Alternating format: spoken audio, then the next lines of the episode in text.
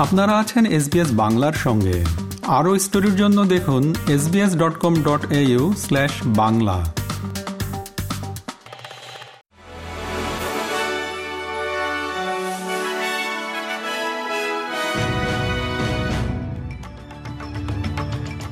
SBS Bangla.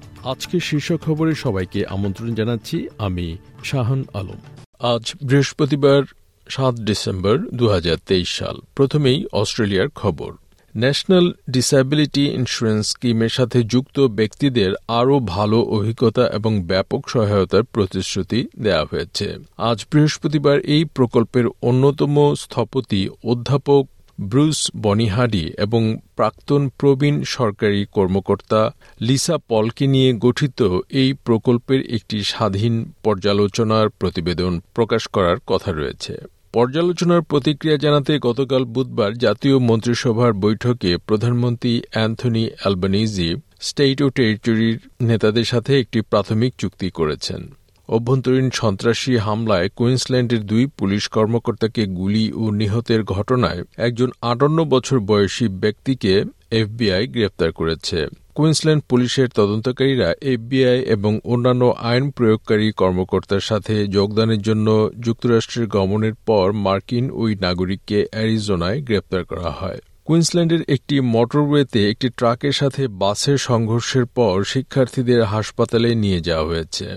গতকাল বুধবার রাস্তার পাশে একটি বাস থামার পরে একটি ট্রাকের সাথে একটি ট্রেলারের ধাক্কা লাগে।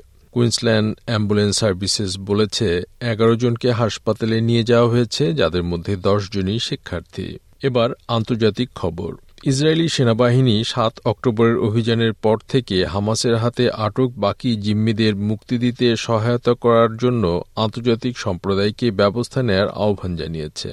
গত সপ্তাহের যুদ্ধবিরতির সময় একশো জনের বেশি জিম্মিকে মুক্তি দেওয়া হয়েছিল। পাশাপাশি ইসরায়েলের হাতে বন্দি দুশো জন ফিলিস্তিনিও মুক্তি পায়। এদিকে ইসরায়েলের প্রধানমন্ত্রী বেনিয়ামিন নেতানিয়াহু দাবি করেছেন, ইসরায়েলি সেনাবাহিনী হামাসের শীর্ষ নেতা ইয়াহিয়া সিন ওয়ারের বাড়ি ঘেরাও করেছে। এবার ভারতের খবর। কিডনি বিক্রি করতে দিল্লির একটি নামী বেসরকারি হাসপাতালে মায়ানমারের যুবকেরা আসছেন, এমন একটি খবর সম্প্রতি প্রকাশ করে ব্রিটেনের দ্য টেলিগ্রাফ। এরপরই তদন্ত শুরু করেছে কেন্দ্রীয় স্বাস্থ্য এবং পরিবার কল্যাণ মন্ত্রণালয়ের অধীনস্থ সংস্থা নটো, যারা মূলত অঙ্গ প্রতিস্থাপন নিয়ে কাজ করে থাকে। গত তিন ডিসেম্বর ব্রিটেনের ওই সংবাদপত্রে একটি প্রতিবেদনে বলা হয় যে, টাকার জন্য মায়ানমারের যুবকদের একাংশ দিল্লি যাচ্ছেন এবং তারা মায়ানমারেরই উচ্চবিত্ত পরিবারগুলোর সদস্যদের কাছে কিডনি বিক্রি করছেন। এতে মধ্যস্থতাকারীর ভূমিকা পালন করছে হাসপাতাল কর্তৃপক্ষ। খবর আনন্দবাজার পত্রিকার। এদিকে বাংলাদেশে চলতি ডিসেম্বর মাসে এক বিলিয়ন ডলারের বেশি বিদেশি ঋণ ও বাজেট সহায়তা আসার কথা রয়েছে, যার ফলে চলতি মাসে রিজার্ভ কমবে না বলে আশা করছে বাংলাদেশ ব্যাংক। বাংলাদেশ ব্যাংকের মুখপাত্র মেজবাউল হক গতকাল বুধবার এ তথ্য জানিয়েছেন। খবর, দৈনিক ইত্তেফাকের। খেলার খবর, ক্রিকেট। ঢাকা টেস্টে নিউজিল্যান্ডের বিপক্ষে নিজেদের প্রথম ইনিংসে একশো বাহাত্তর রানে অল আউট হয়েছে বাংলাদেশ। তবে জবাবে ব্যাট করতে নেমে বাংলাদেশের স্পিনারদের ঘূর্ণিতে পাঁচ উইকেট হারিয়ে পঞ্চান্ন রান সংগ্রহ করে নিউজিল্যান্ড। মিরাজ তিনটি ও তাইজুল নিয়েছেন দুটি উইকেট।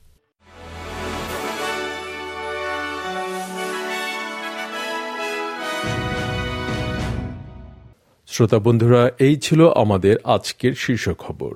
এসবিএস বাংলার প্রতিদিনের সংবাদ নিয়ে আমাদের আরও পডকাস্ট শুনতে ভিজিট করুন SBS dot com dot A U forward slash Bangla. আপনাদের সাথে ছিলাম আমি শাহান আলম। সবাইকে শুভকামনা।